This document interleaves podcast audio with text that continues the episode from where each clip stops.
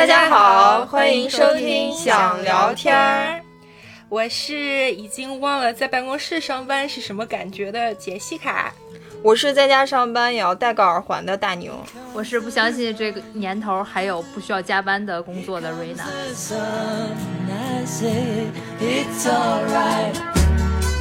所以，我们上一期就着这个 offer 这个综艺跟大家聊的主要是，嗯，还没进入职场之前，也就是找工作，对，也就是找工作这一块儿。然后我们今天就着这个话题继续来好好聊一下，就你进入职场了以后怎么升级、怎么打怪这些职场上的事情。说到这个工作职场，最近最火的一个热点。你们都有听说吧？拼多多员工对猝死这个大新闻，你没觉得就是社会热点新闻三天两头就死一个猝死的吗？嗯，就最近好像越来越频繁。主要是这一个是九八年的，我之前就有听我大厂的朋友说，就是他们那儿什么九零年的就直接 ICU 了，什么就经常听说这种事儿。但是这一个就特别小，你想想九八年才。二十二岁，大学毕业才一年，相当于正是刚进入社会、刚开始奉献自己的青春的时候，这人就已经没了。你的人生刚开始，而且你那时候其实应该是你身体状态最好的一个时候，嗯，就跟我们这些七老八十的阿姨比，是，所以这也就是为什么大家特别震撼。其实我之前在国内的时候，其实是做灯光设计，就是舞台演出这方面。后来为什么我转到这个平面设计了呢？非常大的一个原因就是因为我我身体不太受得了，就是其实我身体底子不算特别好的人，小时候就老生病，老生病那种。你看在剧场工作，剧场每天七点到九点钟有演出，他是九点钟。以后他才会把那个空间给到你去装台啊，去干嘛？完了，所以基本上我们这行全部都是昼夜颠倒的，而且尤其是是一个非常时间非常紧的一个工作，你经常是非常很强度的工作一段时间，然后全部是昼夜颠倒。我最多的有一次是。两天两夜是没有睡觉的，尤其是又都在剧场里面是不见阳光的。我真的出来见了阳光以后，我头昏眼花，然后那段时间就真的是内分泌失调，各种问题。然后那个戏熬完以后，就整个人身体就特别不好，生了个大病。那个放假回家就调理一段时间，然后我就想说。干不了，我能把这个当成终身的职业，我能我能这么耗多长时间？因为这是个常态，你不是说人家压榨你，因为这就是一个行业特性。对，这个工作就需要你这样，对，他就需要你这样，所以我就扪心自问了一下，我说，没有热爱到要奉献出生命，对吧？对，我会觉得你你身体你是有多棒，你你是不是能够承受这么大的呃压力以及这样的作息？因为其实我不是一个特别能熬夜的人，嗯，我是违背我的生物规律的这么样一个工作情况，我可能不太行。我想说，好吧，那。我还能干点别的吗？可以，那我就去转了这么一个行，这样子。所以其实对我来说，我觉得我每次看到这种新闻啊，我其实特别伤心，我就特别揪心，特别为他们感到就是无可奈何，你知道吗？因为我也知道九九六这个事情。不是你说我不干，你就能不干的，这是一个大环境。除了拼多多这新闻，不是还有一个申通的一个应届毕业生刚进了申通，没有过试用期，把他开掉了，就是因为他拒绝无意义的加班，不想九九六。对，像我刚才说的，我们灯光那行，我所有的前辈，基本上所有的老师，我碰到都有胃病，因为没有办法准时吃饭，就是你干到什么时候，中间得空赶紧扒两口，这样忙起来的话，就非常正常的半夜两三点钟结束，嗯，然后你回家，然后那个时候你饿吧，你可能得吃。点宵夜，对，然后你的胃病就是这么。一天天的积积起来，有的时候忙起来一天都吃不到一口饭，这样也是有的。所有的前辈都有胃病，然后 秃头概率也很高。所有的媒体大概都有这个特性吧，因为我记得我当时也是去某个电视台实习，然后之所以不愿意去电视台工作，就是因为我看着我们那我们还是个那种养生的节目，然后看着我们那个女编导 大概三十出头吧，那个黑眼圈重的。然后后来就知道，因为他们的机房是二十四小时嘛，就是你只能借二十四小时，所以那他肯定是因为你像编片子这种东西，艺术的东西肯定就是你用再多的时间，你也不可能达到完美，所以肯定就是你只要一进去就是待满二十四个小时才出来，所以他们永远都是晚上什么九点进，然后第二天哎十二个小时吧，啊十二个小时，然后早上九点出这样子，那永远也是昼夜颠倒的。那你没办法，就是这个行业的特性，就所以我就觉得哇，我可能没有这个本事吃这碗饭。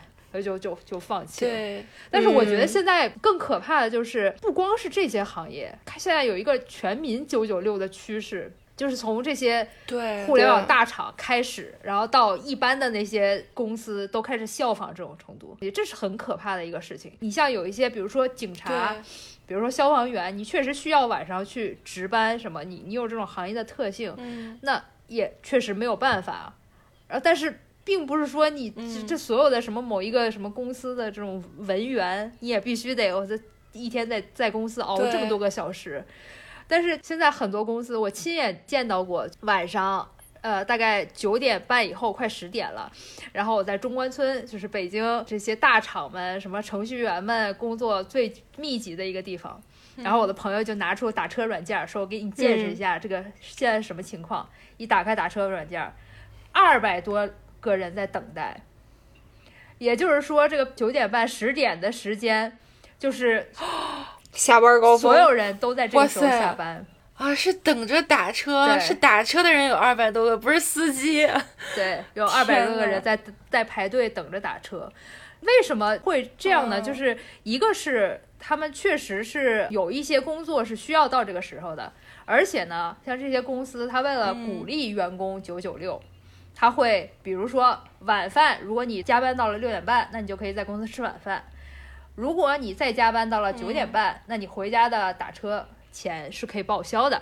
所以他就会有一步一步的这种政策，一边鼓励你，一边逼迫你在这加班，所以就会形成这种全民九九六的趋势，这是很吓人的。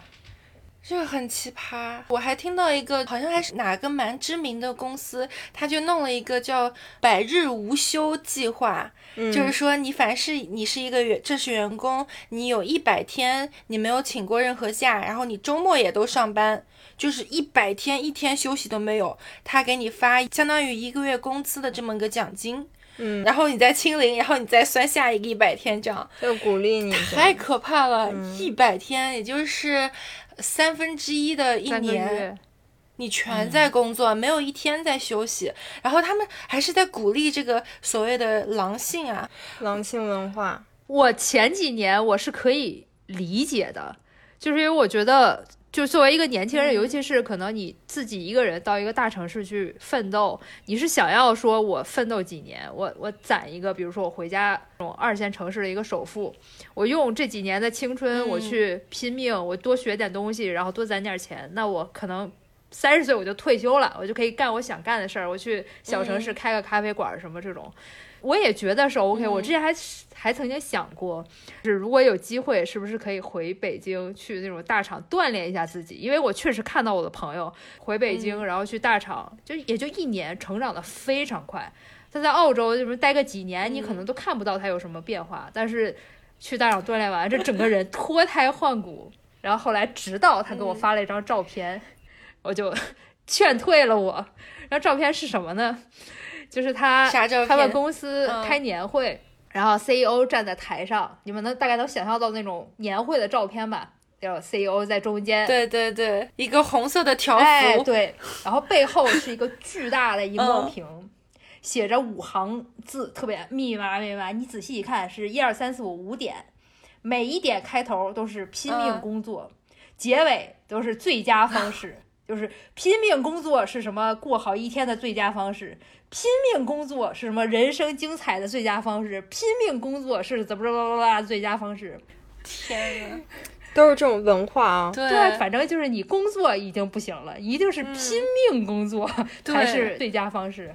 对啊，你天天九九六，你可不是在拼命。是，关键是你真的有那么多工作做吗？就是如果你是真的那么忙，需要你每一天每一天全年无休的加班，那就说明你人手不够呀。你就去再多招一个人，你这个工作量负荷的问题，不是靠就是你去压榨员工加班增加时长来决定的，因为人家的那个好好的合同签的是八个小时呀。你有真的是有切切实实那么大工作量，你就去多招点人。人。但是还有一种就是你是没有那么大工作量的，在这种氛围下，你白天的效率就极低，因为你也知道，你反正晚上也没法按时下班，因为大家也都在仿佛埋头工作，然后你也没法先走，那你就慢慢的你的效率就越来越低，你就相当于是你可能五个小时能干完的事，你硬是把它撑到一整天九九六这样，这种是情况是不是也有蛮多的？的确会有，我觉得还还有就是就是一家单位这样，OK，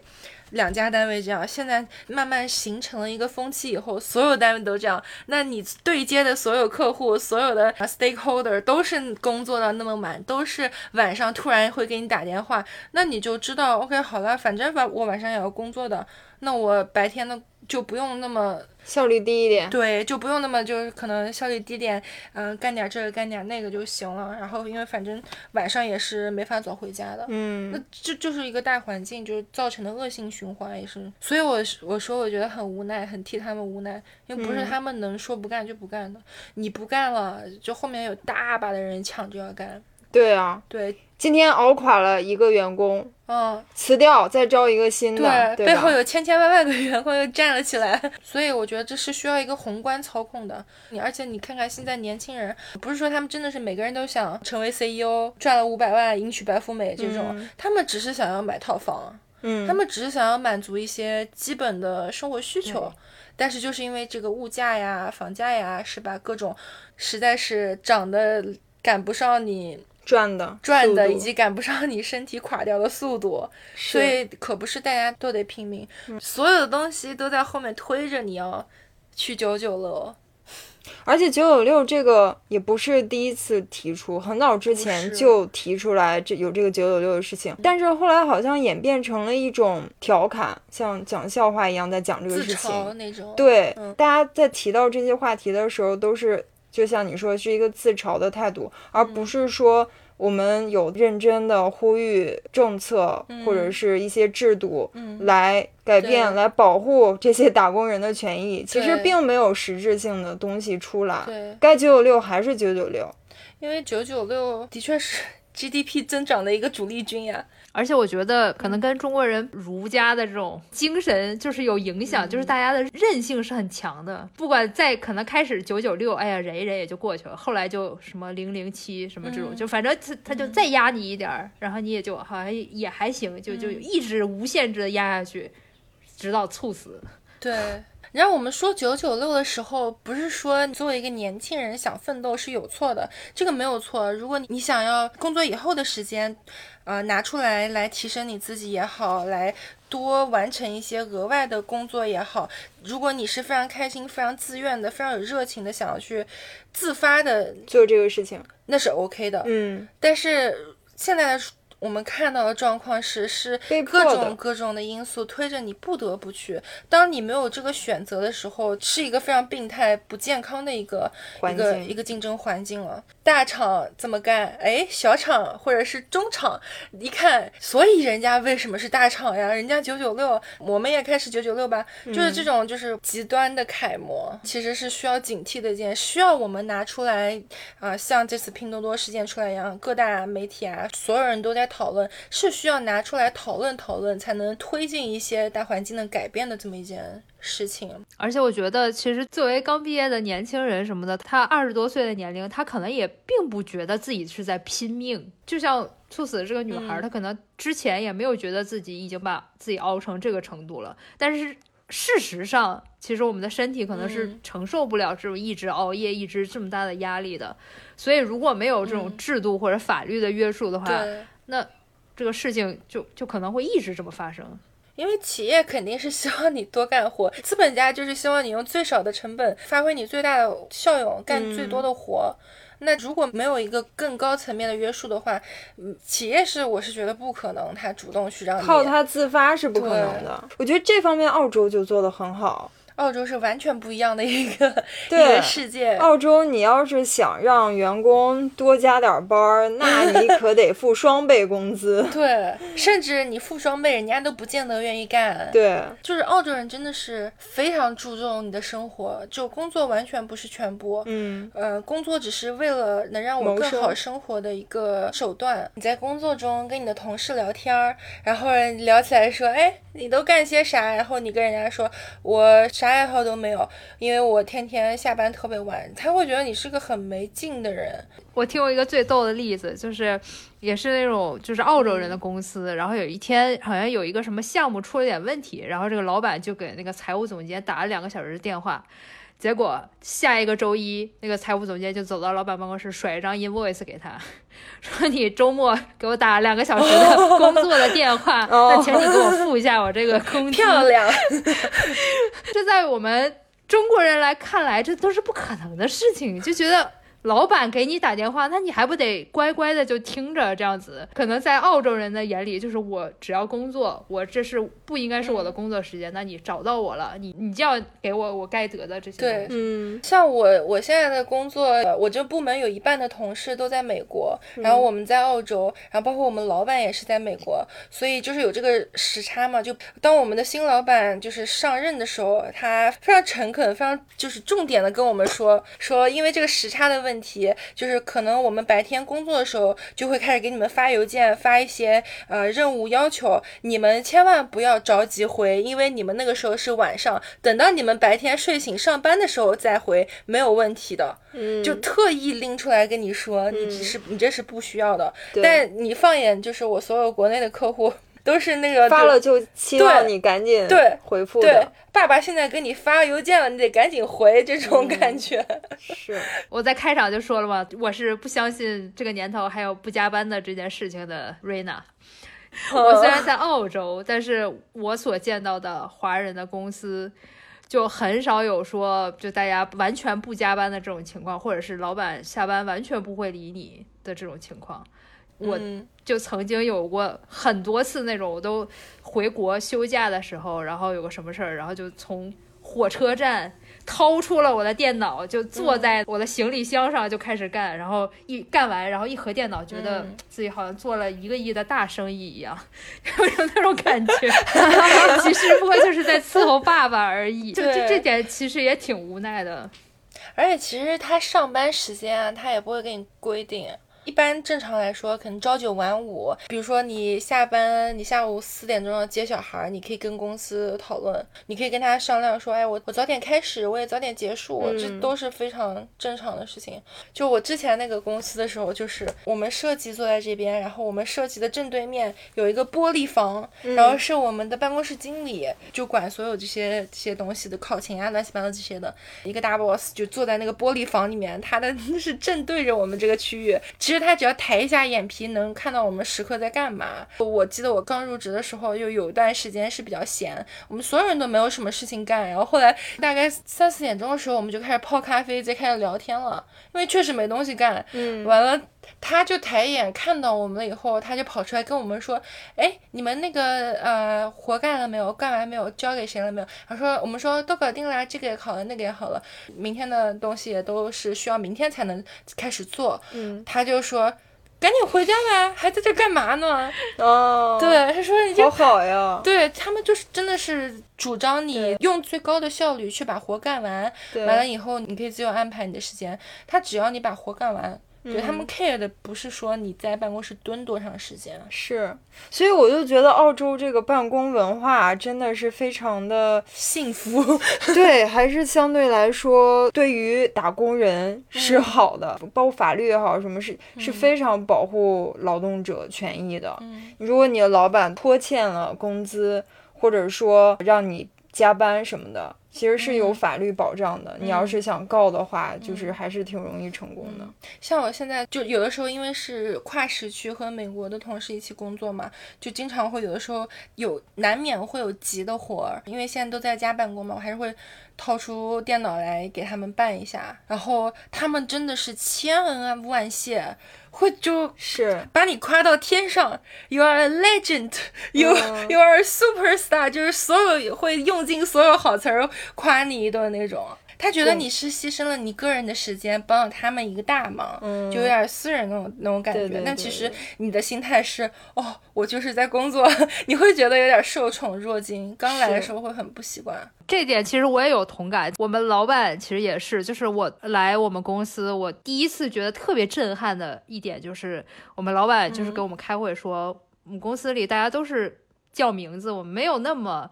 严格的等级，不要叫什么哥、什么姐、什么老师，就叫名字。然后说，如果有哪些你觉得不 OK 的地方，你也可以跟我说什么的。然后我就觉得，哦，这个跟国内我当年上班的时候的感觉是完全不一样的。因为在国内这种前辈啊、等级啊是非常那个的。然后还有就是老板确实是二十四小时 on call 的。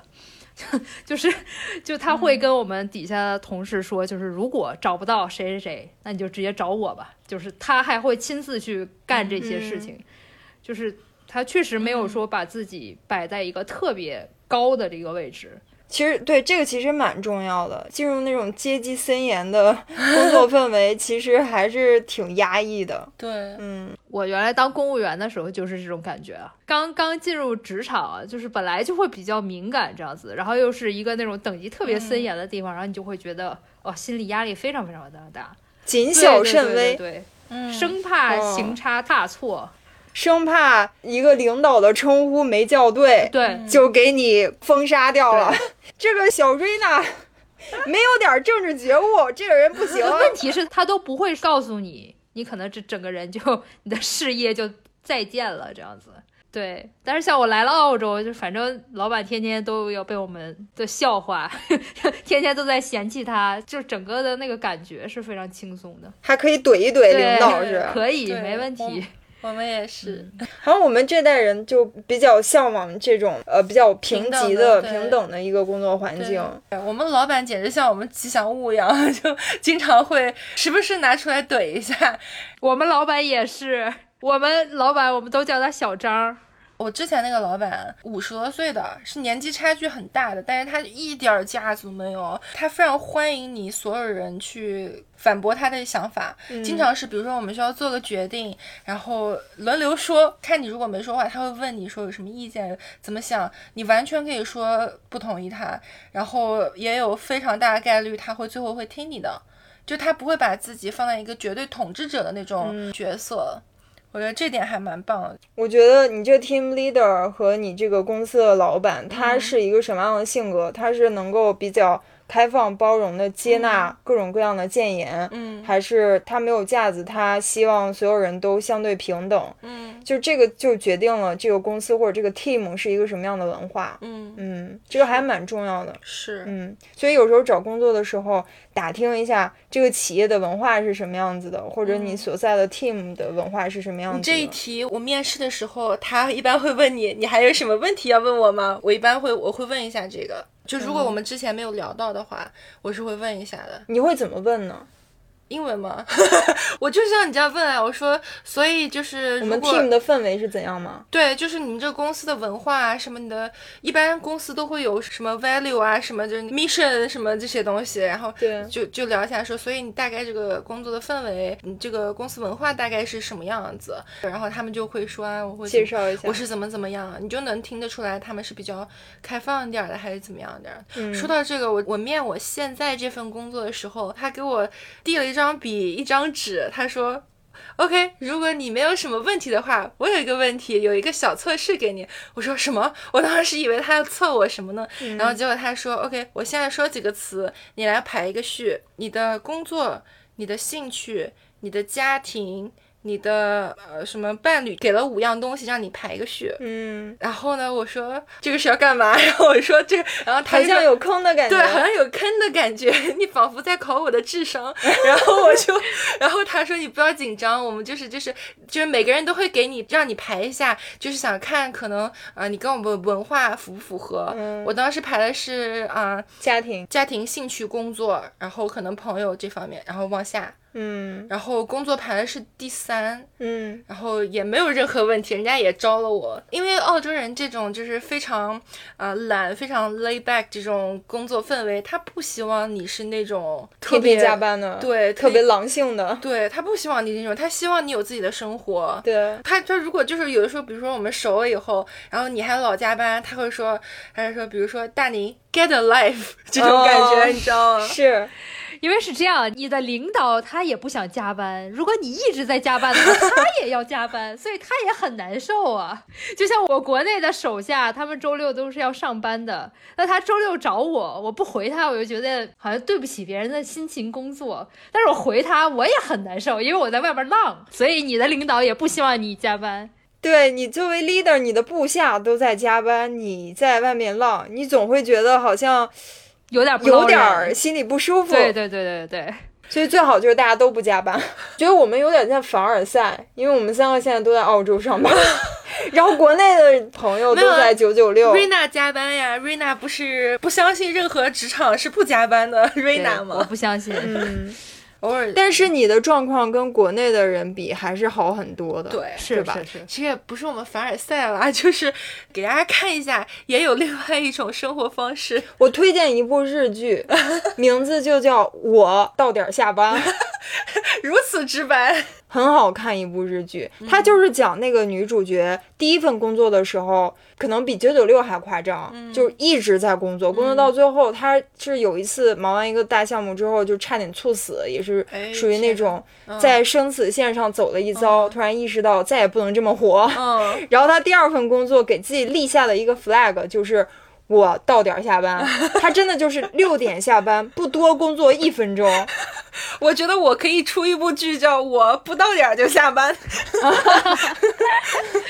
我觉得那个女主角她就是可能，我觉得日本社会跟现在的中国社会有点像，就是嗯都是在那种很高压的工作环境，你要工作很长时间，然后又挤地铁，每个人都生活的蛮辛苦的，很悲惨的社畜的这么一个境遇。他那个电视剧就是在说，其实你还有另一种生活方式可以选，就是你真的可以做到我到点下班。那个女的她。为了能够做到到点下班，她其实付出了很多其他方面的努力，比方说她用尽了各种方法来提高自己的工作效率，什么二八法则呀，什么 priority 排序啊，什么，在这样训练过后，就是真的能够做到在六点下班的时候，把他今天所有要干的工作都做完。所以他还是个部门领导，他的工作能力也很出色，交上去的工作成成果也很不错。可能一开始你到这个公司只有你一个人准点下班的时候，你会面临一些 challenge。其实他当时就有一个同事，就是奉行那种。狼性文化要拼命工作，趁年轻要搏一搏、拼一拼，他就很看不惯那个女的。你凭什么能六点就下班呢？你是多不热爱自己的工作什么什么的，就有一个冲突。但是其实那个女的到最后损害了自己的健康，你其实还是工作做不好的。对，而且其实你熬到那么晚，你第二天特别累，休息不好，你效率是低的，你脑子转的是不快的。是，这个其实大家熬过夜的，其实都会有这种种体验、体会。对，对，还有那个女的，我印象最深的是，她六点钟下班，她就会冲去一个居酒屋，点一杯免费的啤酒，因为那个居酒屋的政策就是六点前啤酒免费。嗯，Happy Hour，对，然后六点之后就不免费了。嗯然后她每天为了能喝到那个啤酒，她上白天上班的时候就拼命的工作，好可爱。然后导致他下班。哇！今天终于准时赶在免费啤酒结束之前赶到了，他就觉得是一件很值得开心的事情。嗯，就给生活中创造了这种小确幸的时刻。而且那部剧现在，因为现在九九六成为热点嘛，好像你去微博上看啊，会有很多那个电视剧的截图。而且就是如果万一不得不九九六的话，也要大家注意身体，有空的时候要去锻炼一下身体，保证一下健康。对我有在国内大厂工作的呃朋友说，他的作息就是他早上可能十点十一点才去公司上班，完了可能两点钟。五个休，然后他就吃个饭，然后他的午休可以休一两个小时都随他。然后午休的时候他就会去健身房，公司内部的健身房。完了他下午就一直到晚上十点十一点这样。嗯，他是个男孩，但是他非常享受这样的作息，嗯而且他回了国以后，这个手臂的维度是肉眼可见的大了，这身材是越练越好。就也是有人是喜欢这种作息的看个人吧。就是嗯看个人的选择，但是身体真的是还是革命的本钱，革命的本钱。一个是身体，还有一个是你的心理，嗯，就不要被这种长时间的工作时间给压垮，对或者说让你自己进入一个比较抑郁、比较丧的这么一个状态的时候，也不利于你的工作，也不利于的你的身心健康。对，在你生理和心理健康能保证的情况下，你可以泡个枸杞加一加班。除了这个加班这件事情之外，大家在职场中还面临过哪些挑战吗？挑战你你的挑战可能就是业务能力提升方面，或者是同事相处方面，对吧？这两个是最大的重点。我觉得其实你有的时候工作啊，你有没有觉得就是特别忙的时候，忙完了以后你会觉得不知道你在忙什么，你会觉得好像忙忙碌碌的做了很多事情，但是好像你又什么都没有学到。我我其实有的时候会经常会有这种感觉，我也会，是吧？所以我觉得就其实挺重要的，就是你要过一段时间，你要去总结你自己，复盘，复盘一下你你这段时间干的这个活儿学到了什么，以及缺了什么，就你不断的总结，你才能不断的瞄准你自己的方向嘛，嗯对吧？就最怕的是那种没有方向的盲目加班。既然都已经加班了，对不对？都已经九九六了，你要找准你的目标，知道你要往哪边努力。这样就让加班也有意义一些，对吧？嗯，其实我觉得就是学习能力还是一直都是很重要的。像我们一直说“活到老，学到老”，并不是那种你光什么看书、上课那种才是学习，就是你平常日常的生活中有很多很多东西值得你学习的。是。然后像我，因为我在我们公司其实是转了好几个岗位，嗯从最开始做美食的编辑，然后后来去做记者，然后再后来做这种广告的编辑，然后再后来做 team leader，然后就不停的变化的身份，然后也是在一直不停的学习，然后就会觉得哇，自己不懂的东西还是很多很多，而且有人带你当然是最好的，但是如果没有人带你，你其实也有很多方式是可以自己去学习的，你可以向你的竞争对手学习，你可以对向你的领导学习，你甚至向你的手下学习，永远是有新东西。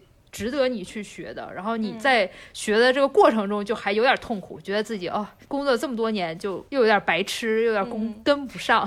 对，因为时代在进步，我们的整个环境啊、行业用的产品啊，全部都在进步，停不下来学习的。虽然这句话就“活到老，学到老”就很俗，但是就没有办法。你作为一个职场人，说的是要对的。我觉得像我也是，你知道这种软件啊什么的，就是那种你可以自学的那种硬实力，其实非常多。我之前就是在我们公司接了一个有一个视频项目，然后是跟一个外包的一个专门做视频的一个公司去让他们给我们拍这个视频。结果拍出来我就觉得挺不好的，挺差强人意的，就是相比我们付出去那个钱来比。然后我就突然想说，哎，我不是一直想做视频吗？而且他想要达到的效果，我觉得我是差不多学一学可以得到的。然后我也不知道哪根筋抽了，我直接就跟他说放下我来。但是那个时候我完全不会 A E 这个软件，嗯，因为我觉得这是一个机会，嗯，然后试一试。对，然后我就用了一整个周末的时间，找遍了网上所有的教程，完全是赶鸭子上架自学。结果发现好像似乎也没有那么难。完了以后我就给他做，做了以后他还挺满意。从此以后所有视频项目都归我管，嗯，就是就是这种，然后到新技能，对，领导也非常开心，还给他省了一大笔钱，何乐而不为？要给你涨工资呀！我那件事情以后又。干了很多视频的项目，还做了动画什么的。完了，我那年年底的时候，我就跟老板谈涨薪，谈换 title，就变成从 graphic 变成了 multimedia designer，、因为他的确是你的硬实力就就值更多的价了。所以就有的时候逼自己一把，利用所有网上互联网这个时代给能赋予你的这些好处，就那么逼自己一把，其实是会有一些收获的。是，对我觉得就是你要用在巧劲儿上，不要去死加班。嗯，要看到一些你的可能的机会在哪里。所以有时候跟老板谈涨薪 和谈升职也是需要有技巧的。我觉得很多人觉得，哦，我在你这个公司干了这么多年，是不是该给我涨涨薪？这该给我升升职了？对，老板会觉得你是干了很多年。但是你好像也没什么提升，你也没有给公司带来更多的价值。我为什么要给你涨？为什么要给你升职？对吧？对，就像我们做简历和面试一样，时刻要站在 HR 的角度想。对，你跟老板，你入职以后，老板为什么要给你涨？是因为你创造了更多的价值，而并不是说你待了多久。你要证明给他，就是你创造了哪些价值。你刚刚举的例子是，其实你已经在职场中站稳脚步了，然后怎么去升级嘛？嗯，那你。刚进职场的时候，还是一个菜鸟的时候，你是怎么从菜鸟变成 一个 pro 的一个专业的职场人呢？这样说话，我觉得有一个很重要的小 tips，嗯，呃，也不能说小 tips 啊，可能大家也都知道，但我觉得就是可以提醒一下，就是作为一个新人，最大的红利就是你可以问。嗯，你可以问一切你不懂的问题，别人不会去低看你一眼，因为你就是个菜鸡，人家对你的期望没有那么高，是，所以大家也基本上会去乐意去教一教，但千万不要就是你缩在那边什么不懂也不问，对对对，对。因为别人没有义务去教你，但如果你主动去打开这么一个东西的话，是可以得到更快的一个成长的。嗯，在你从菜鸡向中级晋升的时候，每到一个新职场，你利用你刚到新职场的那一个月时间，尽可能的问一切，就把你自己当傻子一样问，所有东西都问，因为你在那个阶段，别人不会对你另眼相看，你有这个天然的红利期，你就算是你问人家说，请问。我怎么开机这个电脑？然后你后面再加一句哦，Sorry，I'm new here。大家都会觉得哦，OK，make sense。你你不会开电脑，只是因为你是才来的。对，这点我觉得你说的超级对。作为一个 team leader，就是我我从这个角度来说，因为我有带过好几个新人，我最怕的那种新人就是，就我交给他一个任务，他也不告诉我说他会不会干，他干的怎么样，他准备怎么干，反正他就在那闷头干。嗯，我去忙很多别的事儿，然后都到了 deadline，然后我还要去问他你到底干成什么样。这个时候就是让我会觉得很被动。就是如果你不行，那怎么办呢？就是我我这这个工作又已经交代给你了。对对对，就你如果是一路你会追着我去问那些问题，那我至少还知道啊，那你哪些需要我的帮助，你已经 OK 的，你哪些不 OK 的，然后我我我能了解到整个的进度。对，所以其实作为一个新人，你你多问点这个问题，并不会让人觉得你能力很差这样子。对，因为就算你不是菜鸡了，你出到一个公司，你对人家的业务也还需要花一段时间去上手去熟悉。刚入职的一个月是最好的一个时间，嗯，而且你可以通过问一些问题啊，就是跟人家请教，然后迅速的跟你的同事打成一片，然后彼此可能也更加了解，然后更熟悉。嗯，这是也是一个挺好的一个破冰的一个东西。我的感受也是，我换工作之后，其实相当于换了一个新的行业嘛。刚到那个工作环境，我开会我都听不懂。然后邮件我也看不懂，因为它会有很多行业术语，还有一些就是缩写，缩写。然后我们有很多缩写是什么鬼，我都不知道。嗯，我也是。外行人也不完全不知道，如果不是在这个公司的人，他是不知道的，因为这是长久以来形成的一些惯例，大家为了交流方便，给很多标标注的缩写嘛。对。然后我其实就是懒。对。然后领导在开会的时候一直在聊缩写，什么啊，你们这个 ACQ。怎么样？我说什么是 ACQ？然后我们这 IBU 上怎么怎么样？什么是 IBU？完全听不懂，听得我脑袋大，一头雾水。开完这个会，开了一个寂寞。领导安排下去任务，我都不知道是什么。其实你刚进去之后，你跟所有员工都不熟嘛，大家都是开完会了，大家都各忙各的了。对，我就自己在我的工位上坐着，不知道该干嘛。那时候就真的是只能是拼命的去干。你懂的那一部分，嗯。然后但是你知道有很大一部分你是不懂的，嗯。但是你又不能说拽着一个员工，我当时也是就不好意思一直拽着同事问人家，因为感觉人家的时间也很宝贵，人家还要干自己的活儿，可能解答你问题，人家要加班怎么样，嗯。然后一开始就有这种顾虑，嗯。而且其实你要找对人问，嗯，我一开始找了两个不太对的人，怎么了呢？就是我一开始找了一个同事，嗯那个同事呢，他人很好，嗯，然后他讲的也很仔细，哎，但是他的问题在于，他能把一个很简单的问题讲得很复杂。他讲完之后，我更不懂了，我就很怎么办？人家也告诉你了，嗯对吧？你自己不懂，那那能怪谁呢？我就觉得啊、我不能再拿同样问题去问一个别人吧。我在那个阶段 就很纠结一段时间，你知道吗？后来我我又尝试去问别人，我发现哦，别人给我解释的我能明白，解释的很清晰，然后我就多去问那个同事了。我觉得要找对问的人也很重要。反正我就是多问之后，终于入门了。我觉得就是很多他那个公司会给你入职的时候就给你安排一个 mentor，就是你一个比较资深的同事手把手教你，然后你所有东西就可以对一点的去问他，就不用你去瞎找人。有的时候其实给我安排的 mentor，那个 mentor 也不是一个很合适的人，他可能也太高阶了。mentor 了个寂寞。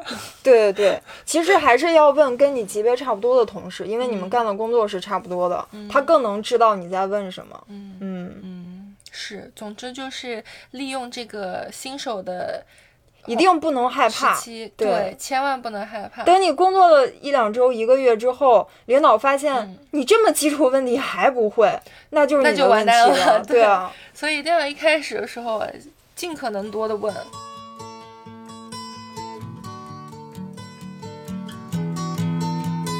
我觉得还有一个吧，就是不管是新人时期也好，也还是长大了以后的时期也好，你都可以做的一件事情，就是你要时刻的关注市场行情。这个嗯我觉得是在我这么做了以后，我觉得挺有帮助的。就是我有这个习惯，就经常那么些个招聘的网站，我每周都会去翻，每周出来新的我都哎。你这个习惯还挺好的，我嗯，保持你在市场上的竞争力对，你们刷小红书，我刷招聘网站，就是职场人的差距有没有？当然小红书也刷混得好。你可以知道市场需要什么，你可以知道你在市场上是一个什么样的位置，嗯你值你值值多少钱，就如果人家挂那个钱出来的话，就可以帮助你时刻了解这个动态。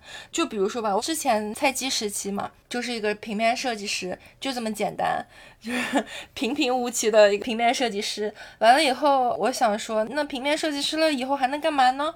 然后我会翻那些，我就会发现我理想的那些我觉得不错的单位、不错职位，他在那个招聘要求，除了你的硬实力啊、软实力以外，他会在底下用小字儿再写一个说，嗯、如果能有编辑视频或者是类似的技巧是更好的，是一个 bonus。然后呢，我想说，嗯，OK，视频，但是啊，算了吧，我我那个时候会有点懒，或者不太想做。我一个做平面的，别让我去做动的呀。结果可能又过了一段时间，慢慢的、慢慢的，你就会发现，随着这个行业趋势改变，嗯慢慢的你就会发现那些，bonus 变成了必须对项。bonus 变成了必须项，然后你慢慢的可能嗯那个必须的那个重要性又越来越往前，那你就知道说，OK，这技能看来我必须得有，那你就去自学去掌握，所以就是能够时刻关注这个行业动态，才能让你保持竞争力。保持竞争力，就永远不落伍。我觉得你这个点挺好的，我也应该学起来。我也要学起来。而且其实挺有意思的，有时候看的也觉得，嗯，嗯而且会给你带来很大安全感，对吧？嗯你，每次在翻新的工作的时候，看招聘的这些条件，哎，我都符合。对。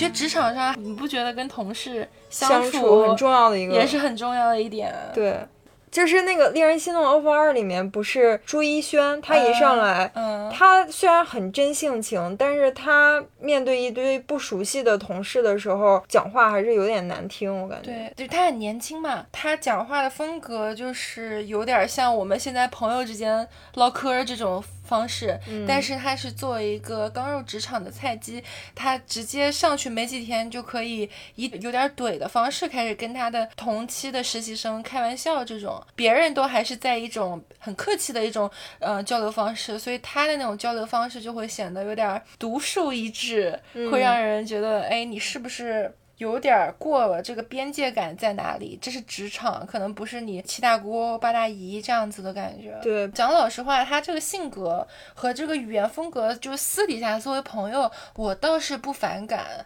就跟我们还可能会有一点像。但就是你说放在律师这种行业，嗯，就会有一点。没轻没重了，尤其是你知道，如果你刚入职的时候，你是个 manager，你可以开一下玩笑啊什么的，然后来降低你跟大家这个等级差距、这个距离感，嗯，打打成一片。但是你是一个还没有做出什么成绩，没有什么能拿得出来的新人，你是不是应该可能更职业一点、更专业一点？我觉得在职场里面，你想跟大家打成一片，这个出发点是好的，但是。我觉得更好的方式是你去自嘲，嗯，而不是你去打压别人。因为你如果自嘲的话，大家会觉得啊，你是一个很好的人，然后反而会大家会觉得你更谦虚、更好接触。但是你去打压别人，这这个东西就是很多人是接受不了的。对，而且自嘲不会踩雷啊。你你要是怼人家，你说不定就怼到哪一个心理脆弱的，对啊，怼到别人的痛处了。对。我之前第一份工作的时候，有碰到这样的同事，我不知道你们有没有碰到过。当时我们大概五六个设计师，呃，一起关系超级好。我我这个同事呢，就像朱一轩这种，特别活泼，特别大大咧咧，然后特别会开那种在别人底线边缘徘徊的玩笑，对那种 反复试探的那种玩笑。疯狂试探，疯狂试探也挺危险的。万一哪天没试探好，过界了怎么办？对，但是他不觉得他自己在试探，他没有意识到，他觉得他的正常范围就是在那儿。而且他比较神奇的是，他其实工作没有很认真。他工作经常玩手机，是一个就是刷 Instagram 的狂人那种。其实他并不是说是在本职工作干得很好的情况下，我来跟你插科打诨玩上蹿下跳那种。其实不讨厌，大家都很喜欢他，而且可能这也是为什么他不认真工作，老板也一直没有开掉他的原因。你觉不觉得好像每个职场需要这么一个角色来？呃活跃气氛，然后让工作不要那么沉重，让大家每天上班是比较开心一点的。嗯，我觉得可能需要这么一个角色来增加大家的凝聚力也好，呃，中你这么一提还真是。对我，我就我那个同事，他基本上就是扮演那个角色，他就是夸张到到后来，就是我们基本上大家很多人对他都会私底下有点小意见，就觉得。他可能不干什么活，但是拿的钱还比我们有有些人多，嗯，而且他还就是有点放肆的那种，就是经常会组织大家，比如说午休我们一个小时，他可能有的时候一个半小时吃完饭回来，这种虽然被总监带去谈过那么一两次话，但并没有太大的用处，这样。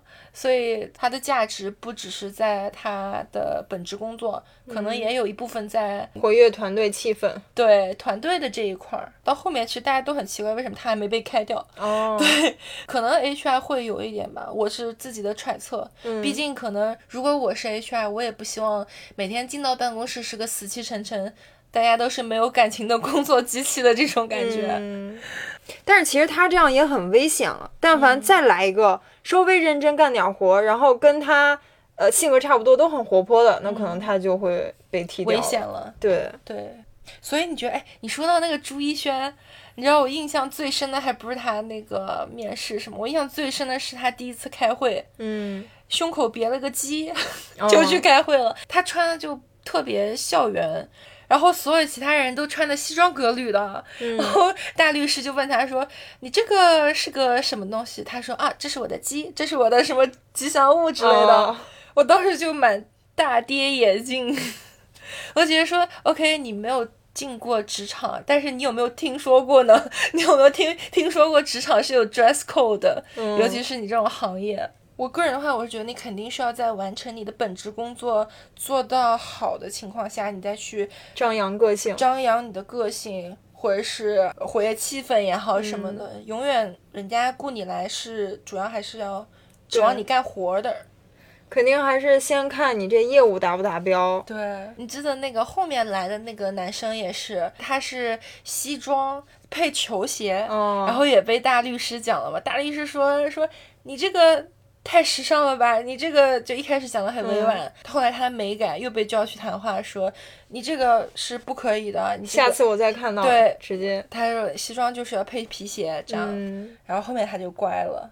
的确是，可能刚入职场，你都会要有点想要展现自己的真实的一面，对吧？对，尤其是可能现在这一代人，零零后了吧，可能本身就比我们要。越来越有个性一点。嗯，其实职场真的太大了，想聊的还有很多。是，但是我们今天聊累了，不如就到这里吧。我觉得之后肯定还是会有这个机会再开一些别的职场类的话题的。嗯如果大家有什么想要了解的，想要了解澳洲职场的，以及我们个人的一些经历的，也可以给我们留言。如果大家没有听我们上一集的话，上一集我们是聊了一些你入职场之前，也就是去找工作这件事情，可以去回去听一下。那喜欢我们的朋友，不要忘记订阅我们的频道，在各个泛用性的播客平台都能搜“想聊天儿”或者 “think talk”，你就能搜到我们。有什么想听的话题或者想问我们的问题，呃，欢迎大家微博关注我们“想聊天”，给我们留言。那感谢大家收听，祝大家都能在职场上勇敢打怪，突破自我。OK，那下期见啦，拜拜拜拜。alright.